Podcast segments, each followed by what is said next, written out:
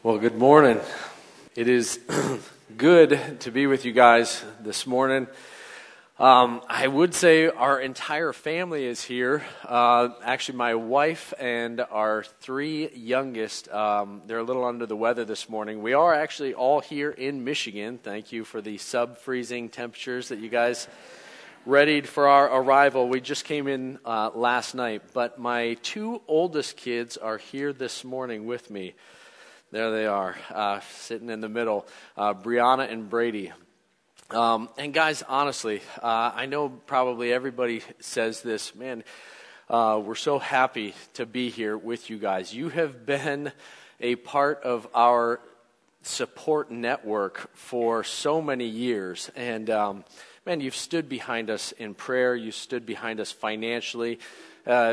I don't know how many of you guys actually remember this. It was a while ago, but you actually sent a building team extraordinaire out to uh, our island to help us get set up in the ministry back in 2009. And uh, with the lack of building skills that I have, my wife is more grateful than you guys will ever know for the folks that you sent our way. So, seriously, I mean that from the bottom of my heart, man. We are excited to be able to be with you guys this morning, um, to be here for your guys' missions conference. That is a real treat. But I think even more than the, the support that you guys have been to us uh, through finances and through prayer, probably uh, one of the biggest things that you guys have done for us is just in the way of encouragement. Um, I mean this uh, with all sincerity. This church is special. This church is special because uh, f- f- from the time that I was a kid, um, man, I've been hearing stories about St. John's First Baptist. We used to come back here uh, and do furloughs in Michigan, and uh, we used to come and we used to share at this church, and just to see this church's zeal, this church's enthusiasm for being a part of the Great Commission. Man, it's, a, it, it's exciting, but it's more than just that. It's more than you guys are just, man, excited to play a part in this. You guys have, have gone above and beyond, and you guys have sought to do the hard work to educate yourselves as a church with what is good and what is not good in the world of missions today. You guys are one of the most uh, best educated churches that I have the privilege of rubbing shoulders with. And guys, that's an encouragement to us because we spend all these years out on the field and we see the good and the bad that takes place out there. And to know that you guys are back here and you guys are scrutinizing the efforts that you are making in the Great Commission, man, that you guys are saying no to things so that you can say yes to things, man, that's an encouragement to us out on the field. It makes your ministry here as a church, as senders, so much more effective. So thank you, thank you for the encouragement that you guys have been to us in that regard. Why don't we open our time this morning with a word of prayer and commit our time to the Lord? Dear Heavenly Father, we thank you uh, for this morning. We thank you for this group of Sundays that uh, that you've given to us um, to just focus on on your heartbeat for the world. Lord, I, I pray this morning that you would give me the words to share that would challenge, that would strengthen, that would encourage this body of believers with what you are doing, with what you have involved the church in to see your name made famous to the ends of the earth. Lord, I pray that you would be glorified during this hour this morning. God, thank you for what you have used this church to accomplish. I pray that you would continue to refine the body here as you refine each one of us as individuals, that we may more seriously follow you with every day that you have given to us here on this earth, knowing that this life here is but a short time and that every day you've given to us is a gift that we are given to invest in eternity. So, Lord, take this time, take these words, use it for your purposes, I pray. In Jesus' name, amen. So, I was sitting uh, in our church uh, back in San Diego a couple weeks ago, and I was sitting in the audience, and they were doing a missionary update. Uh, which they you know frequently do, and I recognized the name of the missionary, and um, they said, "Yeah, so and so has been over uh, in Africa." And uh, here's the things that they're involved in now. Uh, they, they went to the field 30 years ago, and I was sitting in the in the chair and going, Good night. They've been over there for 30 years. I thought I knew what they were doing over there, but I, I, just, it struck me. They've been over there for 30 years. I knew so little of what these guys had been doing overseas. And I know that there were other folks in the audience that uh, knew more intimately, but I just, it reminded me that no matter how familiar uh, churches are with their missionaries, there's probably, uh, it's probably safe to assume that not everybody knows the missionaries and what they uh, have been doing over uh, in international countries. So I just want to give like a, a brief recap this morning of who we are um, and what we've been up to for the last 13 years in the country of Papua New Guinea. Uh, I can't go into it in depth. We don't have time this morning. Um, if you want to hear the specifics about the ministry and the church plant on Biem, man, I do invite you, as uh, Pastor Tim said, to come back this evening. We'll be able to share much more in depth on those topics. But uh, I, Rachel and I met uh, at college in Southern California in 2001. We got married. We joined the workforce. We, uh, I worked as an accountant for about two years. And all through those years and in our college years, uh, we felt the door was open for us to be involved in international missions, in, in cross cultural church planting. We never received a call beyond the, the words that are written in this book. But we just felt like the door was open. And so uh, in 2003, we joined New Tribes Mission. We went through two years of training with that organization don't get me going on that topic. Uh, you guys are very familiar with how necessary training is. Um, man, I can, I can tell you from firsthand experience the mission field is a graveyard of well intentioned but ill trained people. So, man, uh, we went through two years of training with New Tribes, and I am thankful for it. We arrived on the mission field in Papua New Guinea in 2006. We took a couple years to learn the trade language there when we served in various support roles. And then in 2008, we heard about a people group called the Biem people. They lived on four islands off the north coast of Papua New Guinea, about 3,000 in size. And that was in 2008. We made our first visits to those islands, and we told them who we are, what we would do if they wanted us to come. They said, Yes, please come. We want to hear this message in our own language. And so in 2009, after we got our houses built, uh, we moved our families out there to uh, one tiny little one square mile volcano in the middle of the Pacific. And uh, that was our home. It has been our home for the last 10 years. And by God's grace, we have seen a church planted on that island, and the church is growing towards maturity.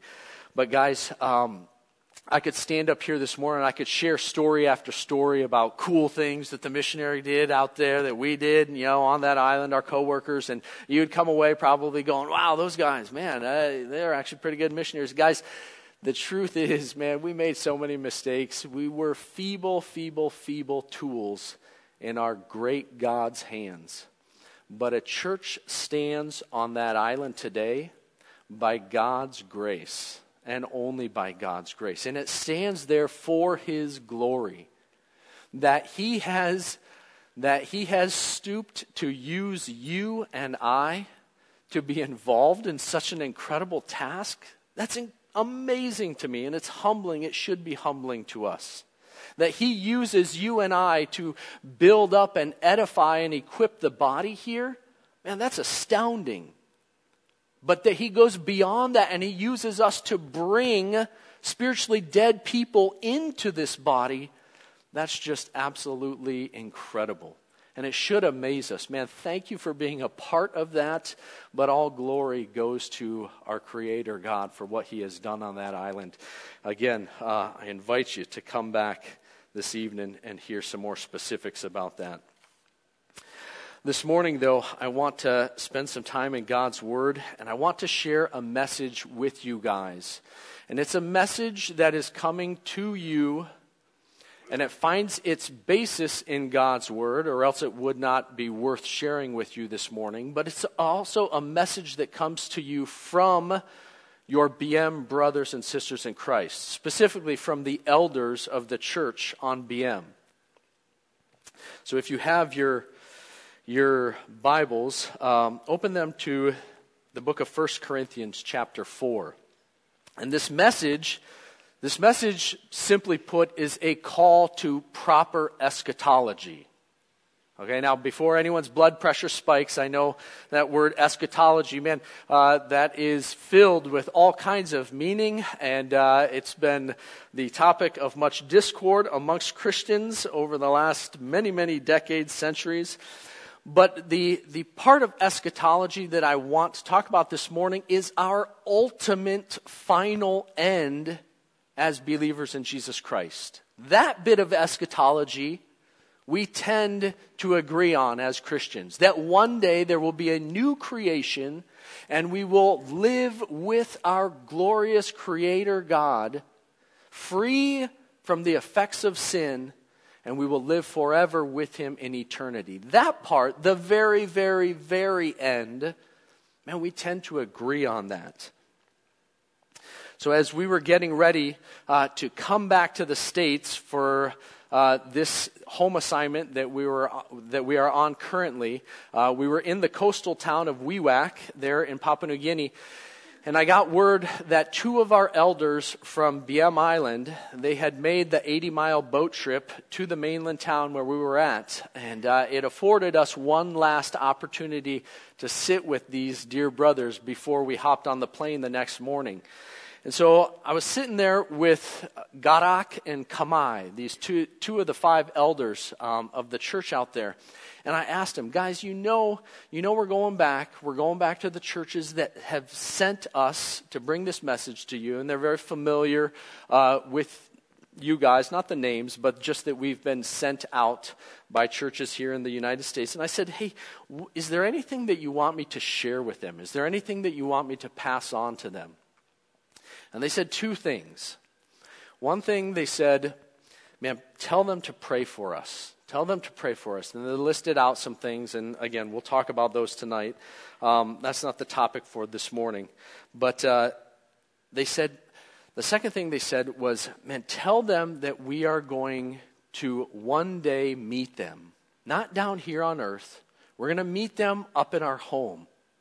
We're going to meet them up in our home. Tell them to live now for that day.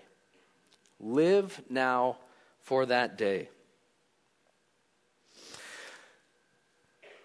You can't talk to a Biem believer very long before their, the conversation ends up being taken to heaven.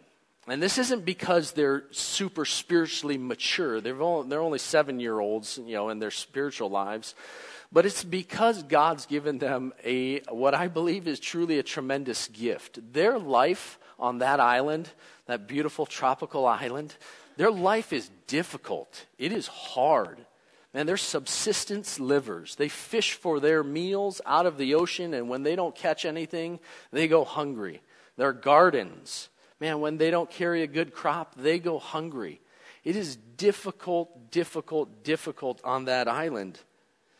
But you know what it does? It makes eternity tremendously real for those guys. It makes the hope of what is to come very, very tangible, very real and it makes any sacrifice that they make in light of that future home utterly worth it. It makes it utterly worth it. And so that clarity, that clarity is a tremendous gift that God has given to that church. Now, it's kind of ironic that, that I'm going to be sharing with you guys about this topic this morning because, man, this church, this church kind of embodies these truths. Man, you guys have a vision for what is to come. You live, this church lives in light of eternity. But I don't, I don't begin uh, to pretend to know uh, where each of you guys is at individually. Um, so maybe, maybe this message will hit you, um, and, and you need to hear it this morning as an individual. But the other reality is that St. John's First Baptist Church, you guys are part of the broader American church. You guys are part of the broader American church, and that is a church that has more earthly blessing than maybe any other church in the history of humanity.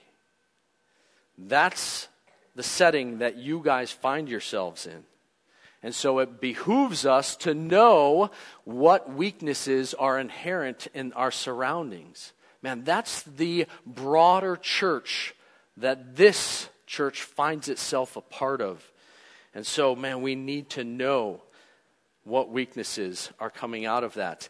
And honestly, come on, you know how easy it is to, to be susceptible to shift when you are in the middle of a situation. I can remember uh, back to our island uh, a couple months after these guys left our, our house there standing. Uh, and it was beautiful, guys. It was pristine. It was great by all missionary standards. And the first time, I can remember the first time I saw a little dust pile on our plywood floor. And I was like, what in the world is that? Oh my goodness, the kids didn't uh, brush their feet off. And it was a termite mound on our plywood floor. And guys, it spread like wildfire. I mean, that island is infested with winged termites, and there was nothing that we could do to stop them. And the, the horror of what I was seeing initially as this tiny little mound of termites began to spread into like this town, this colony, this entire termite nation that covered our entire plywood floor in that house. I got unbelievably used to what I was seeing there. I mean, I, I, knew where not to walk at our house because, you know, the plywood's a little spongy right there. My 200 pound frame might fall through. I got to, I got to know which, it, it was like honestly living in, in an ant farm because we had this tiny little veneer of varnish on top of our floor and they would eat all the plywood right up to the varnish. And so you could look down and, oh yeah, they're really moving around a lot right now. And you could poke right through and, and crush about 50 of them and you feel real good for a little while. And then another you know, termite farm would pop up over in your bedroom or wherever, you learned which farms not to, not to break just because the house is, you know, getting pretty old right now and we don't want to compromise anything. And it was unbelievable to me the things that we got used to out there with those stinking termites. And we would leave the island after being there for nine months. And we go to the mainland to deal with medical, to get resupplied, and we'd come back and man, when I set foot in that house after being away for two weeks, I was just shocked. Oh my goodness, we've got termites. They're terrible. Our house is going to fall down. But it didn't take very long before I got used to this environment that I was living in. And so, man, it is important, important for us to be reminded of the weaknesses that are going to be inherent in the culture that we're living in as North American Christians. If you have your Bibles open to 1 Corinthians, we're going to start looking uh, at verse 8. Paul, for several chapters now, the setting is that he's been trying to call the Corinthian church back to right thinking back to correct thinking in so many different areas, and we don't have time to go into all of them, but he's been talking on divisions in the church, uh, uh, on true wisdom versus worldly wisdom, on apostleship and authority. He's trying to set them straight on so many things. And we get here to verse 8. And he begins to call them to a right thinking eschatologically a reminder of our ultimate destiny as believers. And that that ultimate destiny, it's not now. It is not now. And he has these words to share with us in verse 8. Already you have all you want. Already you have become rich. You have become kings, and that without us. How I wish that you really had become kings, so that we might be kings with you. He begins to lay out for the Corinthians church with not a little bit of sarcasm in there, their understanding of their situation. This is how you see yourselves, guys. This is how you see yourselves, that you've arrived. You're filled now. Man, financially, you're squared away. You've got authority, power. You're not the lowly of society. You've, become to, you've begun to reign. You're looking like kings right now. Oh, my goodness. There's a subtle shift that has taken place in the Corinthian church because if you go back to chapter 1 and verse 22, he says, Man, this is what you guys this is what you guys were saved out of. Not many of you guys. Do you remember back then? Do you remember when you were saved? Not many of you guys were, were wealthy. Not many of you guys were wise by worldly standards. Not many of you guys had authority. But here's where you find yourselves right now. This is what you guys have found. And there's been this shift in their mentality. They're enjoying a type of Christianity that finds heavy satisfaction in the present and I'm not talking about their present relationship with God. No, they're finding a heavy satisfaction in the present world that they are in. They've become satiated with this present life, all that the world is offering them. Life's become very, very good for the Corinthian church. So much so that the Corinthian version of Christianity has diverged greatly from Paul's version of Christianity. And so Paul begins to point out these differences. That's where you guys are at. That's how you guys see yourselves. Let's take a look at the example that I've given to you, which he received straight from the Lord. And he says this in verse 9 For it seems to me that God has put us apostles on display at the end of the procession, like men condemned to die in the arena we have been made a spectacle to the whole universe, to angels as well as to men. We are fools for Christ, but you are so wise. We are weak, but you are strong. You are honored. We are dishonored. Do you see the difference, guys? Do you see the difference between your Corinthian Christianity and what I'm living out? To this very hour, we go hungry and thirsty. We are in rags. We are brutally treated. We are homeless. We work hard with our own hands. Oh my goodness, the shame. You actually work. When we are cursed, we bless. When we are persecuted, we endure it. When we are slandered, we answer kindly. Up to this moment, we have become the scum of the earth, the refuse of the world. Paul's point in this is singular. Man, in contrast to the Corinthians who are filled, rich, powerful, reigning, satisfied with this world, he and his fellow apostles look far more like the Lord Jesus. They're obviously, obviously ones that have not yet begun to reign. The Corinthians are over here reigning, and the apostles from the example of the Lord Jesus man, you poor apostles, you have not yet begun to reign. What's going on?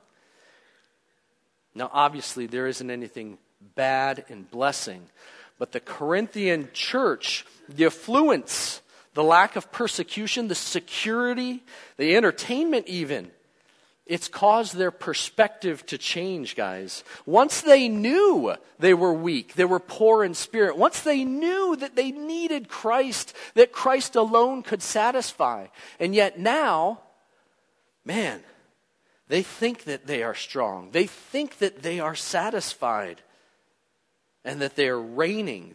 Their present situation had eased them into this perspective change.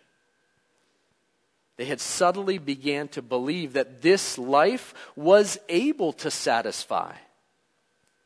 And the American church, if the Corinthian church is there, if they struggled with that, what about us, the American church? Would, might, might we be at all susceptible to that? Oh my goodness. Oh my goodness. How much do we assume, do we bank on the fact that this life can satisfy us? How loosely do we grip the idea of being fulfilled right now? John Piper wrote this book on the life of Adoniram Judson, and in it he talks at length about the sufferings and the, the depression that Judson dealt with as he saw his first wife die and as he saw many of his kids pass away. Judson remarries, and just as tragedy strikes again and his second wife passes away, Piper writes these incredible words. He says this He says, This time Adoniram did not descend into the depths of depression as before. He had his children, but even more, now listen to this, even more, his sufferings had disengaged him from hoping for too much in this world. His sufferings had disengaged him from hoping for too much in this world. He was learning how to hate this life in this world without bitterness or depression. How much do we hope for, guys, out of this world? How much do we believe that we can find fulfillment and satisfaction in this world? How disengaged are we from that dream? John 12, 25, Jesus says this Those who love their life will lose it, and those who hate their life in this world will keep it for eternal life.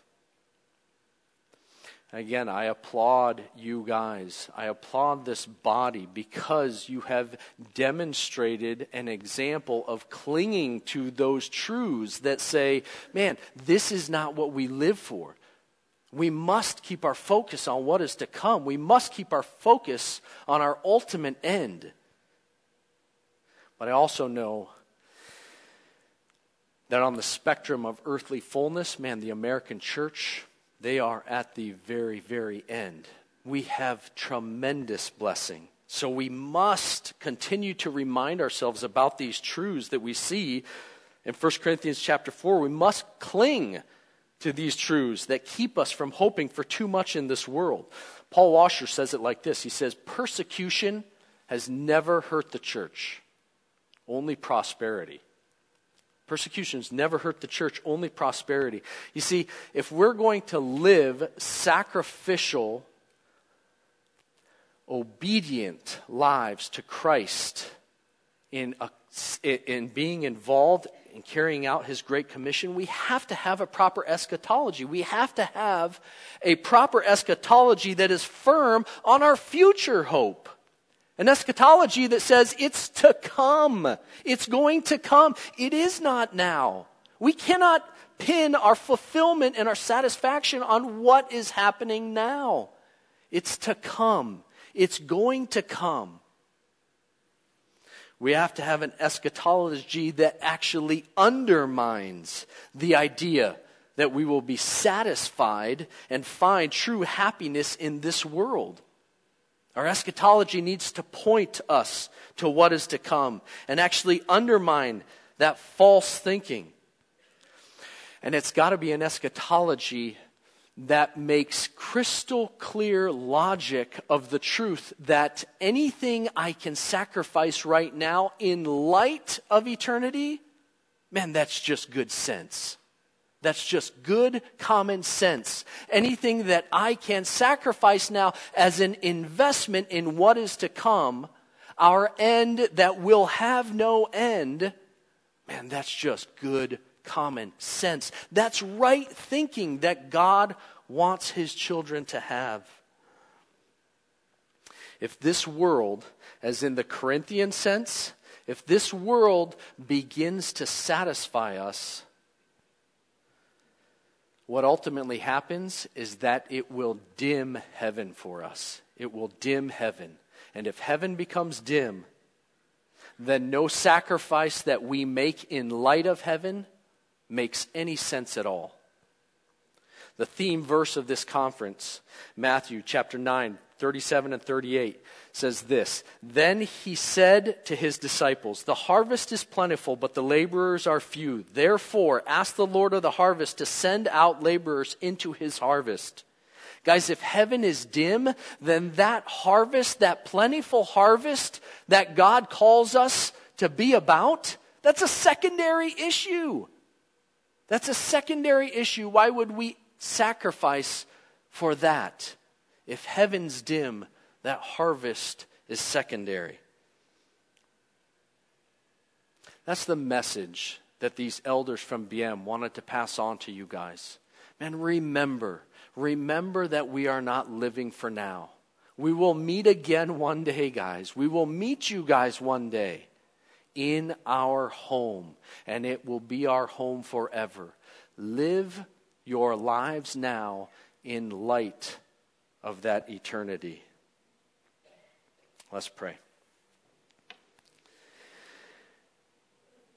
Dear Heavenly Father, we thank you for your word. We thank you for the truth that's in it. We thank you for the warning that it gives us, the protection that it is to us, the reminder that we have a future hope.